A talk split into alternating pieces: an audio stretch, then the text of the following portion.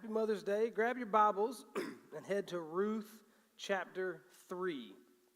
We are walking through the book of Ruth. It's an Old Testament book that happens during the time of Judges, and uh, we're in the third chapter. There's, uh, there's four chapters in the book, and so the first two chapters, what we see is that there was uh, a man named Elimelech, his wife Naomi.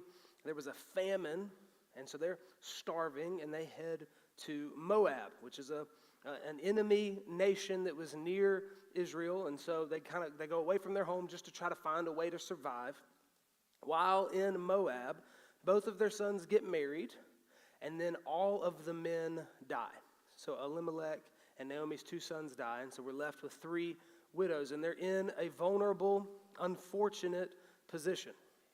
And so uh, Naomi decides to head back. They hear that there's food in Israel again, so she goes to head back, and Ruth goes with her. So one of her daughter-in-laws comes back, and Ruth gives this, um, this kind of this pledge, this promise, where she says that I'm going to, your people are going to be my people.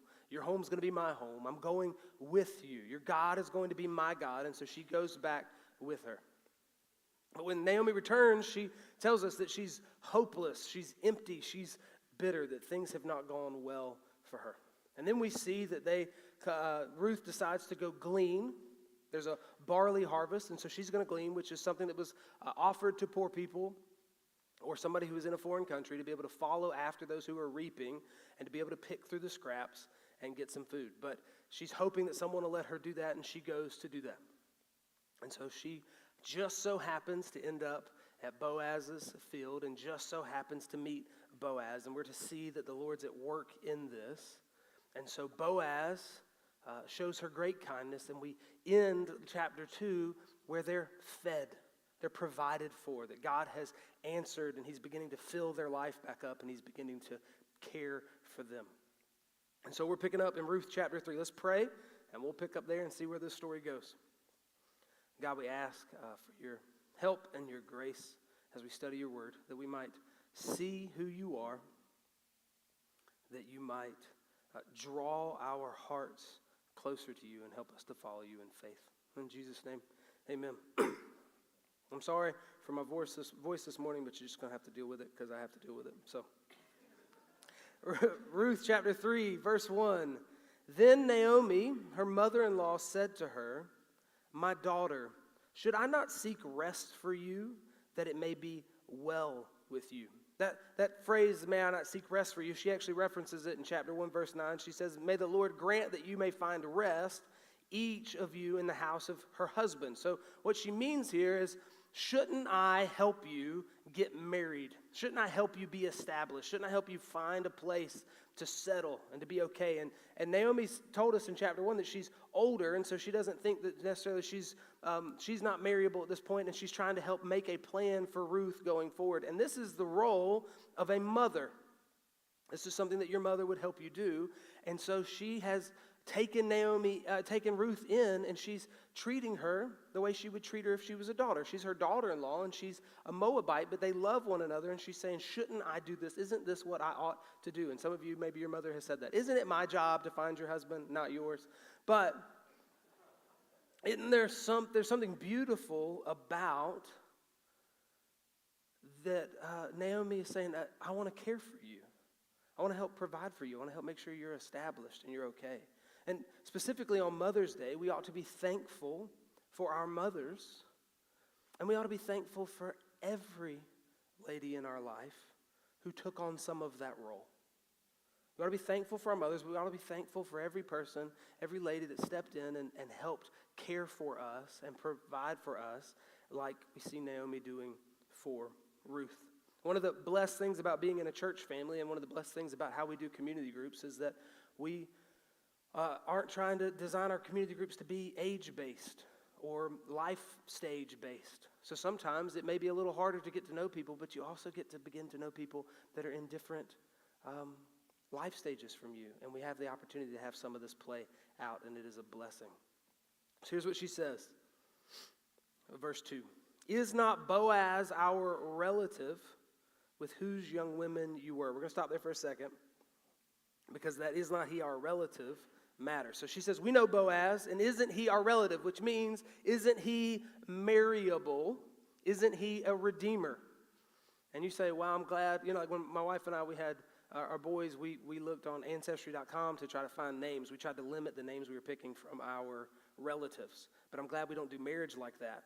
It's like, all right, I got to marry one of my relatives. But here's how this works they had to marry inside of their tribe because the land, when they came over following Moses out of the Exodus, the land was given to the tribes. And so it would be like South Carolina was one tribe, one long, big family. And then inside of that, maybe Lexington was your clan, or Cayce was, or whatever, and you live closer to family, but you would marry inside your tribe because the land was passed down through your family line, and the land had to stay in the tribe. So if you were of the tribe of Simeon, you weren't supposed to marry someone of the tribe of Judah because you, the land has to keep in the family. So that's what she's saying is you're a part of my family, and Boaz is a part of our family. He's a part of our clan. He's a part of our tribe, and he's a relative of Naomi's husband. And she says, So isn't he a good option for us? He's also a redeemer, which means he's a close enough relative to Elimelech to be able to step in and take on this kinsman redeemer and this levirate marriage role. We have to explain that. This is nuance in the text that they would be understanding that's completely lost on us. So we got to learn our Old Testament a little bit better so that we can understand what's happening in the story. Okay. He has the position in their family to be a levirate, to, to live up to the levirate marriage codes. And levir just means brother in law, like your brother's husband, your husband's brother. Um, not your brother's husband, because that's weird. Your husband's brother. so, this is from Deuteronomy 25, uh, verses 5 and 6. It says, If brothers dwell together, and one of them dies and has no son, the wife of the dead man shall not be married outside the family to a stranger. Her husband's brother shall go into her and take her as his wife and perform the duty of a husband's brother to her. And the first son, this is really important, the first son whom she bears shall succeed to the name of his dead brother, that his name may not be blotted out of Israel. Now, this seems kind of crazy to us, but they had a patriarchal society and they had a land inheritance that traveled as they passed it down from father to son. And what happens is, if someone's married and their husband dies, you're supposed to keep that wife in the family and raise up an heir for the husband that died so that the family line of passing on uh, land will continue.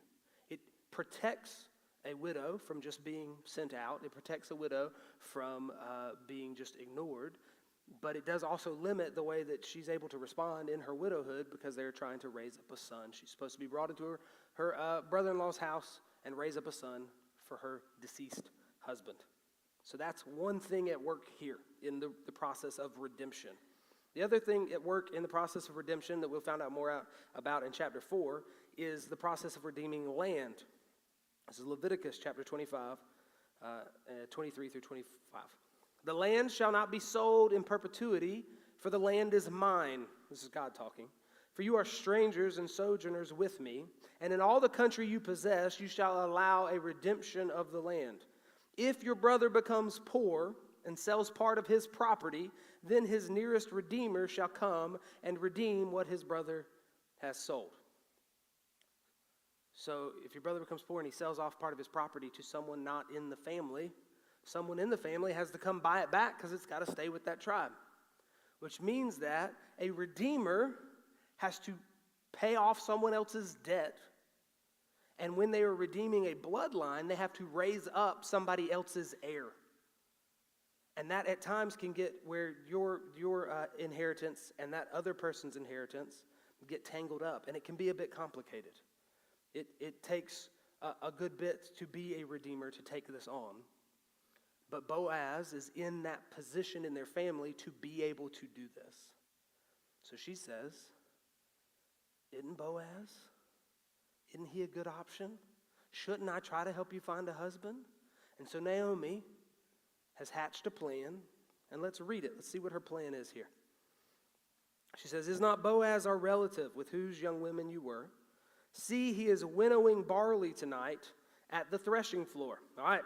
A couple of things here so we understand what this is. Winnowing barley tonight at the threshing floor. So, you had a harvest. You reap your harvest. Poor people can follow behind and glean, but you reap your harvest. You pile it up. Then you thresh it. The way you thresh something is that you, you beat it so that people would gather around and they would sit and hit it with stuff, or they would stomp on it with mules. They would have it all thrown out and they would stomp on it with mules, or mules would drag a threshing sledge behind them, which is like a big, like a, uh, the thing that uh, Kevin McCallister rides down the stairs in Home Alone. It looks like a sled or whatever. It looks like that, except for the bottom's all gnarled and jagged and has um, holes in it and spikes in it and stuff. And they just tear it all up. And what this does is it separates everything so that the grain actually comes off of the straw and the chaff. So now it's just a big old pile of mess, which that also helps inform when you're reading prophecies and God tells a nation, I'm going to thresh you. You don't want to be threshed. So that's what threshing is. So they do that at the threshing floor, and everybody would kind of do this in the same area. So everybody's making harvest, all their fields are kind of connected. They'd have to know where their property line was, then they pile everything up and they would thresh. Then you winnow. Winnowing happens at the same place. It has to happen in a certain spot in the city because you have to have wind. And they would winnow in the evening as the temperature changed and the breeze picked up. So there's a specific spot where they would all winnow. And what winnowing is, is you take everything that's been threshed, it's a big pile of mess, and you toss it in the air in the breeze, and the wind blows the chaff far away. It blows the straw a little bit further, and the grain, which is the heaviest, falls right here. And so they just toss it up in the wind, blows everything away. Then the chaff is fuel for fire, the straw is fodder for your animals, it's feed, and the grain is food. So you have fuel, fodder, food. That's winnowing. Now, winnowing is work, but it's fun work because it's payday work. The harvest is over. You're seeing how much you get. There's been a famine. So when they would winnow, they'd all get together and winnow together, and you're seeing what, how much you're going to get.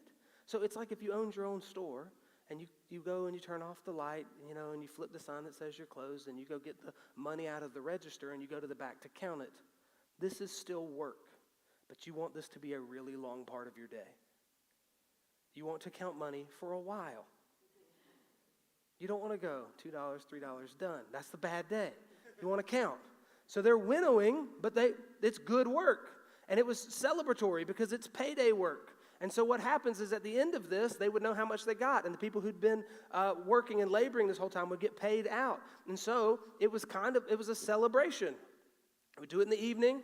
They would eat a meal. Everybody would stay right where they were to guard their grain and to be there ready to go as they would uh, do this, uh, take care of everything off in the morning. So she says, Don't we know where he's going to be?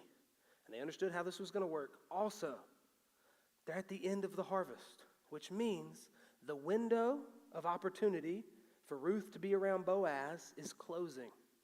She can't just keep showing up to his property for no reason. And she's not in a position to pursue him as a match or anything. She has really nothing. She's in a very vulnerable position. So Naomi comes up with this plan and says, We know where he's going to be tonight. We know it's a good night for this sort of thing. Here's my plan. So here's her plan. Verse 3 Wash, therefore, and anoint yourself, and put on your cloak, and go down to the threshing floor, but do not make yourself known to the man until he has finished eating and drinking. But when he lies down, observe the place where he lies, then go and uncover his feet and lie down, and he will tell you what to do.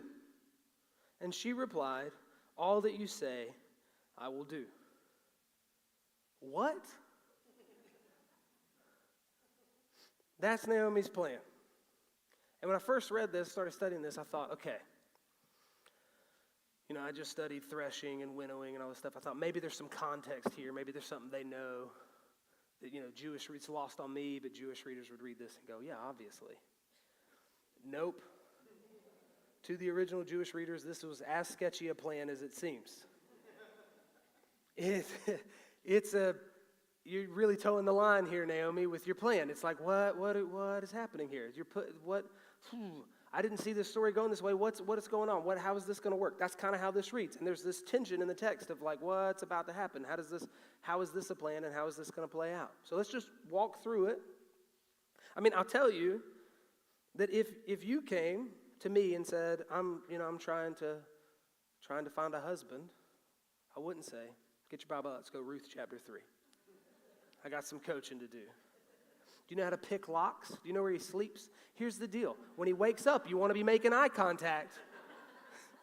this, isn't, this isn't the plan I'd come up with. It seems a little bit, uh, it puts her in kind of a, a, could potentially be a bad position. So let's see what the plan is. Verse 3 Wash therefore and anoint yourself and put on your cloak. So far, I'm tracking.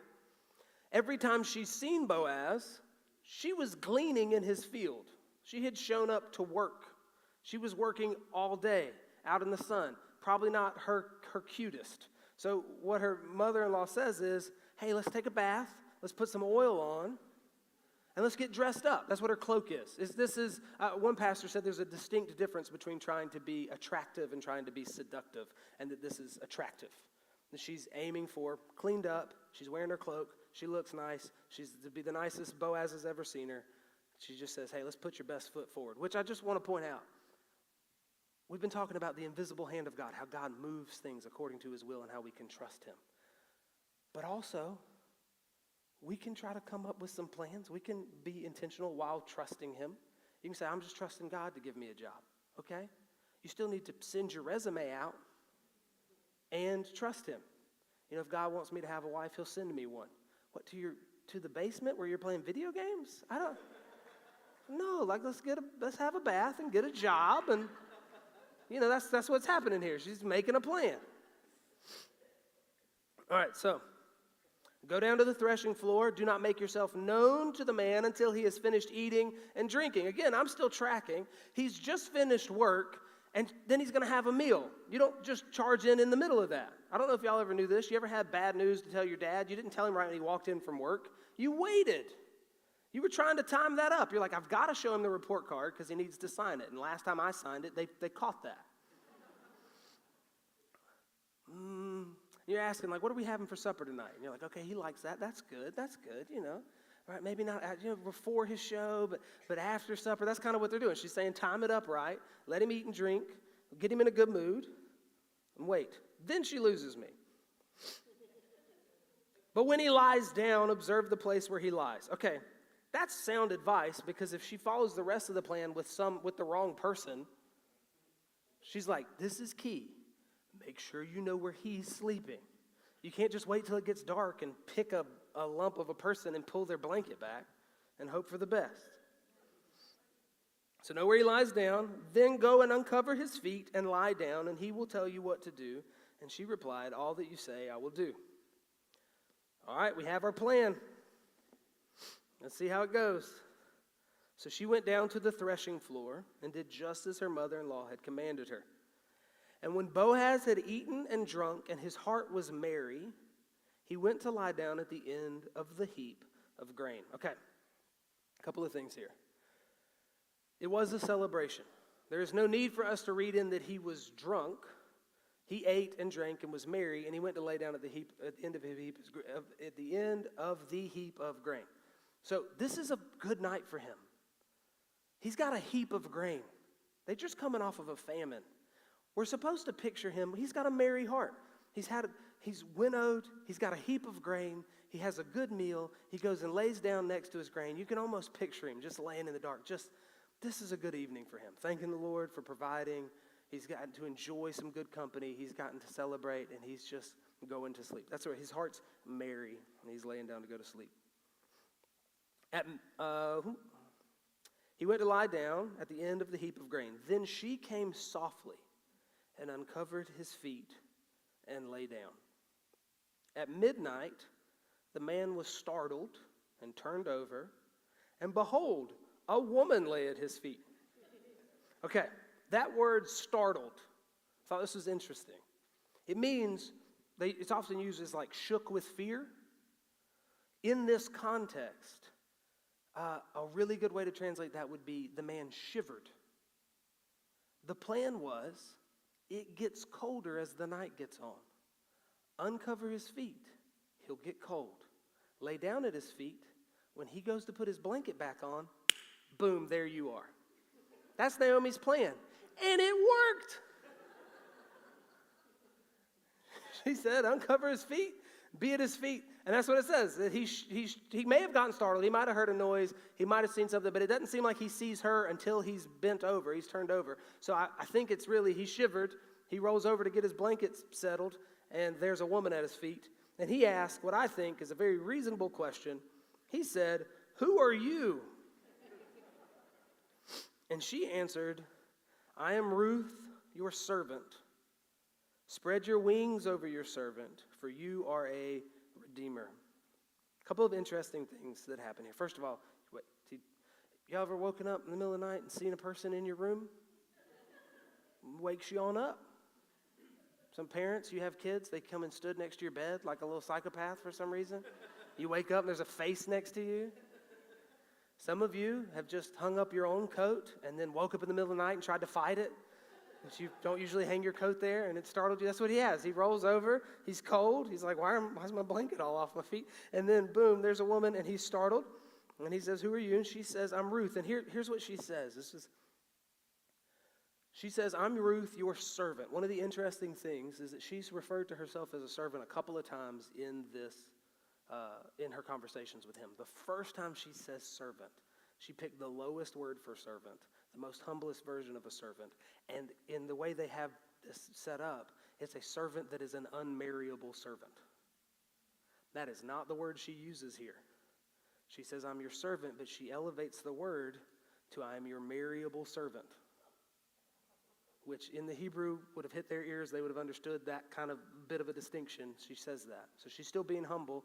And they've put him in a position when she says this He's, he's in a, she's in a very vulnerable position, but she's come to him in a way that lets her actually speak to him, but also does, does not have any kind of audience. It's just them. If we, if we were watching this, you'd be real zoomed in just to try to even make out their faces to try to see who was who. And so she's, she's saying this. She says, I'm your, I'm your servant. Spread your wings over your servant, for you are a redeemer. She, she says, Marry me. I want to have your baby. That's what spread your wings over your servant, for you are a redeemer means. That take me into your household. That's uh, wrap your cloak around me, is another way to say that. Spread your wings over. Br- bring me to you. Make me yours. Bring me into your household. Cover me. Care for me. Shield me. For you are a redeemer, meaning this is the role you you, you exist in in our family. And she's saying, I, I need you to redeem me. Like what I'm bringing to you is a broken story, debt, no heir. I need you to step in and do something.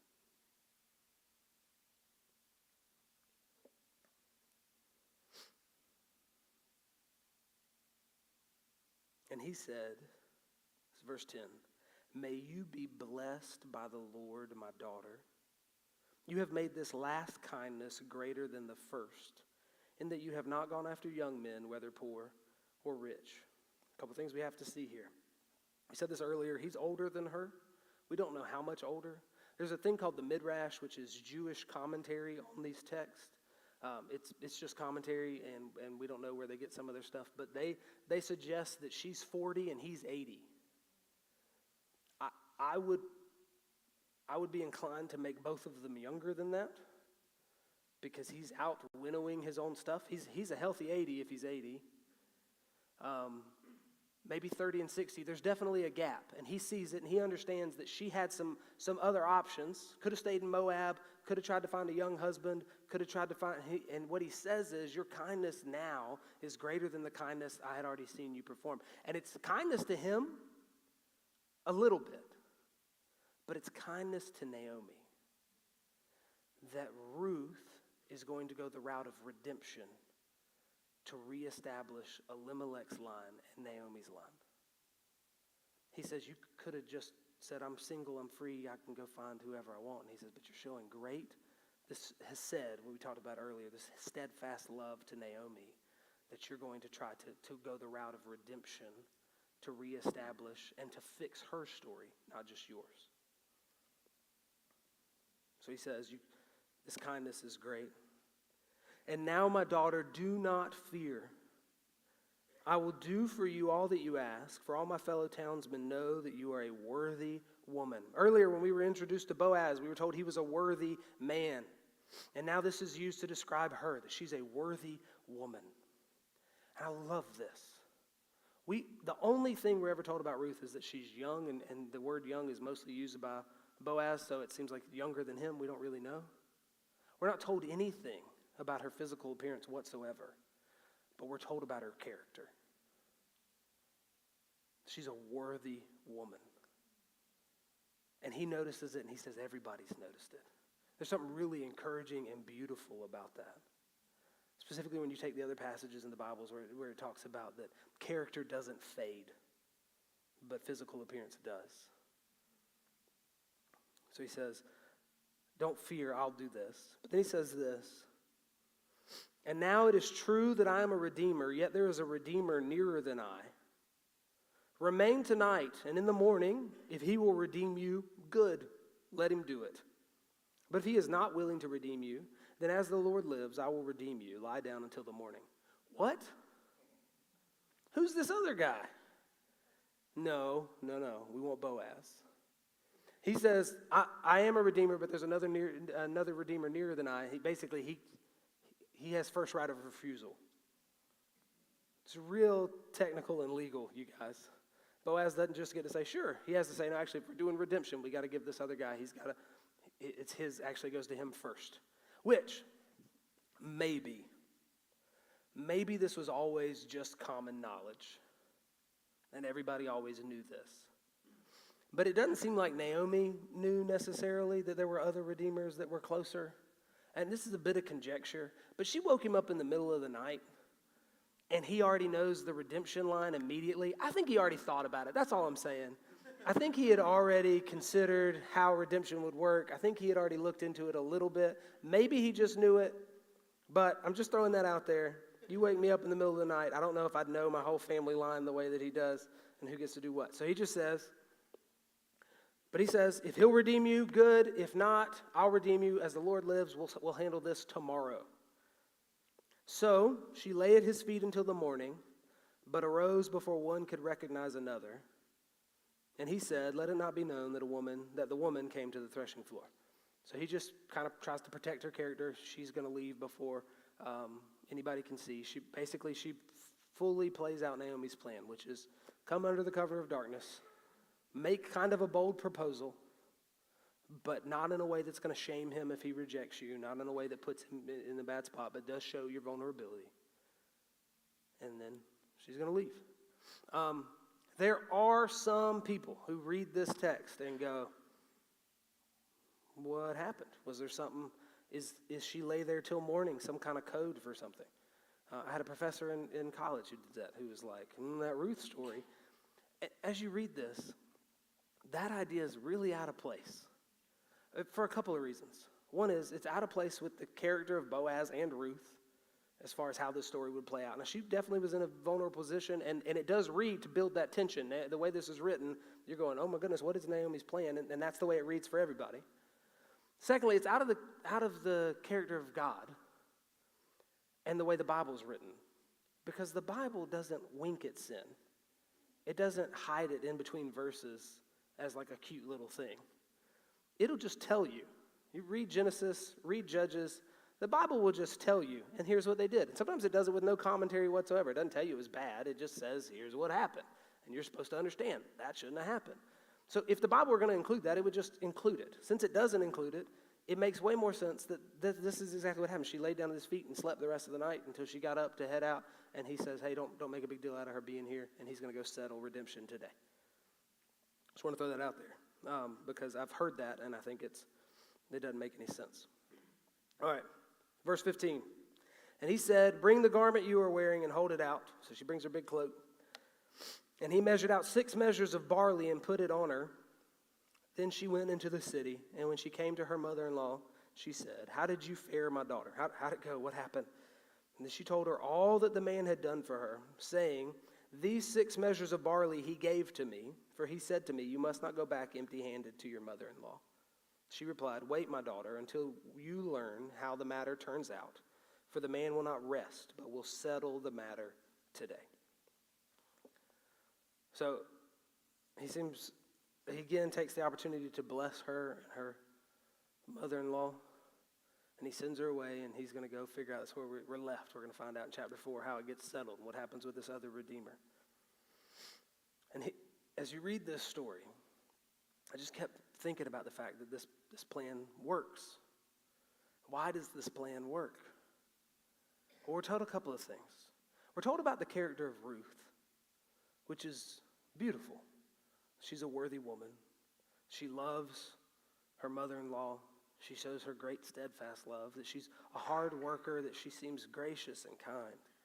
But the reason this plan works is because she laid down at the right feet. What I mean by that is, certainly she found Boaz in the dark. She marked the spot where he lay. But that if it wasn't Boaz, if Boaz wasn't in the position to redeem, if Boaz wasn't a worthy man, this could have gone really poorly. If he wasn't wealthy enough to handle taking on the debt of redemption, because redemption is costly. It's not a simple or easy matter. Redemption is costly. And so this works because when Boaz sits up in the middle of the night, he doesn't think to try to take advantage of this situation or to harm her, but he, he goes out in his worthiness and his goodness to love and to care and to shelter. It works because when she says, Shelter me under your wings, he's the type of person that's worth saying that to. And as I read this, and I'm, it's a beautiful little love story where she boldly goes and proposes marriage in the middle of the night with this crazy little plan, and it works. I can't help but see this as a signpost that points us forward to the goodness of Christ, who, who was in the form of God but becomes a man so that he might be our kinsman redeemer, that he might be in the position to us to be able to redeem us, that he's good and worthy. And that he has credit in his account so that he can buy us out of debt. That this is the same thing we get to go to Jesus with. I'm your servant. Cover me, shelter me in your wings, and redeem me. Shelter me in your wings, for you are a redeemer. That we get to come to him humbly and say, I need you to wrap around me. I need you to cover me. I need you to shield me. And you're a redeemer. Because all I can bring is debt. All I can bring is a broken story that's in need of redemption, but He's the one who redeems. Do y'all see that? You see that when she comes, she's asking him to take on a debt. She's asking him to take on a costly thing that can affect his inheritance and how it all plays out. But he responds graciously and kindly. And how much more does the Lord respond to us in that manner when we come to him and say, I need redemption, I need help? Will you shelter me in your wings? That's what Romans chapter 10 says. For the scripture says, everyone who believes in him will not be put to shame. You see, our story is that we have sin, we've fallen short. It's broken. We need redemption. We have debt. We need someone who can step in and, and rescue us out of that. Otherwise, we're stuck in it. And so we fall down to Jesus, and He will not put to shame anyone who calls out to Him. If you come to Him and say, I need you to shelter me, He says, I will. My son, my daughter, I'll take you in. Do not fear. I will take care of this. That's the hope we have in Christ that when he died on the cross, he was perfect and sinless so that he had credit in his account. He had the wealth he needed in righteousness to pay off our debt so that we might be brought into his household and made righteous. That's the hope we have so that when we come to him and we ask, Shield me, protect me, take me in, he does. And nobody goes back empty handed. Nobody leaves without him overflowing blessings and joy and protection and hope to us. No one will be put to shame who comes to Christ. That's the hope we have in Jesus. And when I gather up, when we gather on Sundays and I get up here and get to open the scriptures and we get to talk about these beautiful little love stories, but we get to point forward to the great joy and love that's poured out for us in Jesus, I always fear that there's somebody in this room and you've bowed down at the wrong feet. You've laid down at the wrong feet and you've looked at something and you said, I'll serve you. I need you to redeem me and you looked at success or you've looked at finances or you've looked at romance and you said, I'll do whatever you tell me. You're the thing that'll save me. But none of them can. None of them can forgive your sin. None of them can pay your debt. None of them can fix your story. But Jesus can. The band's going to come back up, and in a moment, we're going to sing. We do this every Sunday. We're going to sing. And then we're going to give announcements and we're going to leave. And it's Mother's Day, so if you go eat out in the world, you're going to do that for the next four hours. In a moment, we're going to leave. And some of you are going to leave never having asked Jesus, shelter me in your wings, fix my story. Some of you are going to leave never having come to him and saying, I'm your servant, forgive my sin, take me in. And I'd like to encourage you with the words that she says. She says he'll, he won't rest, but he'll settle the matter today. I want some of y'all to settle the matter today. You've been holding back. You've been saying, well, I'm going to get cleaned up. I'm going to get this fixed. I got to wait for this. Would you settle it today? Would you come to Him today and lay down and say, I need you to rescue me. I need you to bring me into your household. I need you to cover me with your wings. I need you to cover me with your blood. I need you to cover me with your sacrifice. I need you to redeem me because I can't do this on my own. In a moment, we're going to sing, and we're going to sing about redemption. We're going to sing about Jesus, and we're going to sing what he's capable of, and we're going to sing about what he's done for us. And if that's not true for you, would you settle it today? Would you say, I need you to take me in? Because he will. Because no one who calls on him will be put to shame. Let's pray. God, we thank you that you are a better redeemer than Boaz. That there is no redeemer closer than you, that there is no one that is capable of doing this but you, that you are the way and the truth and the life, and that no one comes to the Father but through you. And Lord, I pray that we would celebrate that no one is put to shame and no one is sent away empty that comes to you, that you have wrapped your cloak around us, sheltered us in your wings, and redeemed us. And for anyone in this room who has not done that, Lord, may they settle it today. Ask for your redemption and see the smile on your face as you say, Do not fear. And bring them in and forgive them give them a hope and a future and rewrite their story. I pray this in Jesus' name. Amen.